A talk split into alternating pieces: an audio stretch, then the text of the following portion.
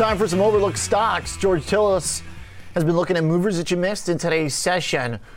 Uh, we've got some interesting stuff here, George. Uh, bone biologics, Phibro animal health, and clean harbors. I want to start with Phibro animal health because I've been watching a lot of Yellowstone, and uh, what they feed those cows is pretty important, from what I understand, if I'm following the plot correctly so far. And uh, this company you got might be of interest to uh, uh, Kevin Costner's guy, blanking on his name. Uh, all right, go ahead, George. What is this company? OJ. Yeah, so basically, you know, it's a nutrition and health company that uh, focuses primarily on animal health, and it's not just, you know, nutritional supplements and protein enhanced foods for uh, domestic animals, uh, but also the big focus for uh, for uh, Phibro animal health is really about the the commercial animals. These are again, you know, poultry, you know, cattle for for dairy, and of course pork, which is a big market for them in China.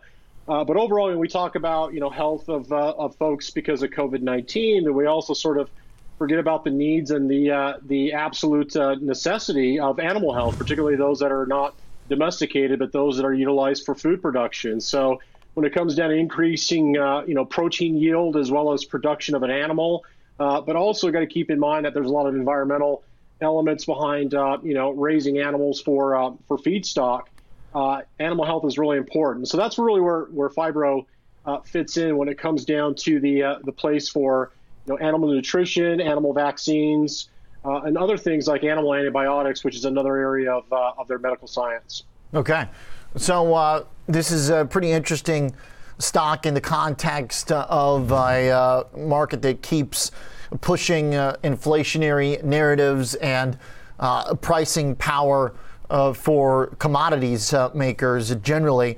So uh, I'm surprised to see that the stock has been downtrending for about seven months. Um, it seems like the upgrade today from Barclays certainly is making a difference, but uh, overall, pretty rough trade to be in the second half of last year.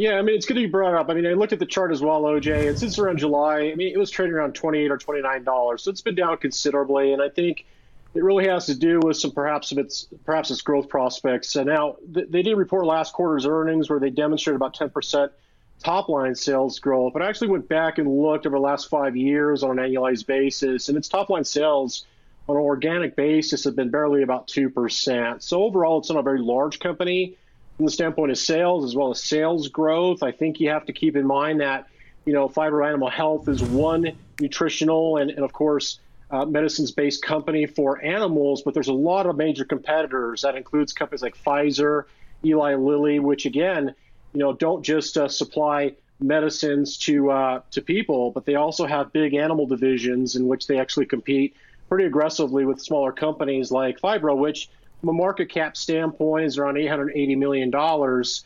Uh, overall, you know, looking at the balance sheet, they have about 98 million in cash but I did notice they have about $400 million in debt. So maybe the debt conditions also on a relative basis to its equity position had uh, had kept the uh, the stock to the downside or kept a little bit of a pressure on the stock. Hmm. But the consensus estimates uh, overall, because of the uh, upgrades from Barclays, I don't think it's going to move the needle too much. They did move it equal weight from underweight. So we're talking about a stock that's got basically an underweight to hold rating now based on the consensus analysts, which are about four or five. Uh, and their consensus price target on the stock is about $21, which is right around where we're at right now. So don't expect too much from the company, but I do think it's an interesting area that may have been underappreciated in the sense that, you know, we've been so much focused on, you know, the health of the general population because of COVID.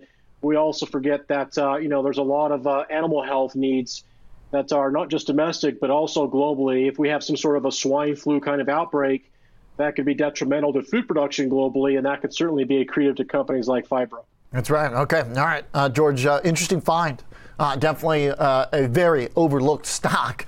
Uh, how about Bone Biologics, BBLG? This is a medical devices company uh, that specializes in bone regeneration in, in the spine.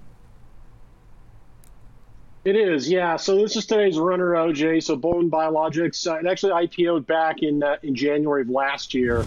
So it's been around for uh, close to one year. Uh, the stock has been all over the map. I mean, today it was higher by over 50 or so percent at one point in time, but it's an early development company. It's a pre-revenue. I'll, I'll stress that. uh, company in the biotech space. Primarily, their therapeutics focus on um, on bone regeneration. You know, everything from spinal cord inju- uh, uh, injuries, orthopedics, uh, plastic reconstruction surgery, sports medicine, uh, anything that's osteostimulative, in other words, bone regeneration and bone strength, is their focal point. Now, one of the things you got to keep in mind with stocks like this, first off, you know, it's pre-revenue. That that presents quite a bit of risk. The second thing is market cap, uh, $53 million. So it's very small, which means it can be easily pushed around on some news. And today, the news on the company was that uh, it presented some apparent positive results. I was able to find them uh, at an HC Wainwright conference. Uh, that again, reportedly, was a catalyst uh, for some reason uh, that pushed the stock to the upside. But I can't confirm the news on the stock. There wasn't really any scientific data, primarily, mm. that seems to have been released based on this news. Uh, so, you know, you have to stress, uh, or I must stress caution when you're looking at a stock like this. Now, anything is tradable. There's no doubt, OJ, uh, especially a company like this it's pre-revenue with momentum and volume. Uh, one way to certainly, you know, participate in something like this is looking at again uh, five minute charts. If you do see two consecutive closes of the first five minute, that certainly can be one of the things you could utilize as a trader to capture some momentum. But overall, uh, like I said, uh, you know, pre-revenue based company with not a lot of data, and actually today.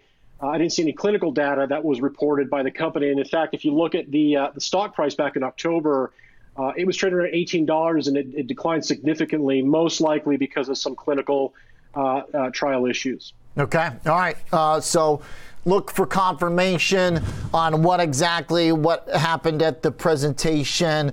I mean, when you're up uh, 80% at one point, make sure you got all your ducks in a row if you're trying to uh, trade the stock at this point after such an explosive move.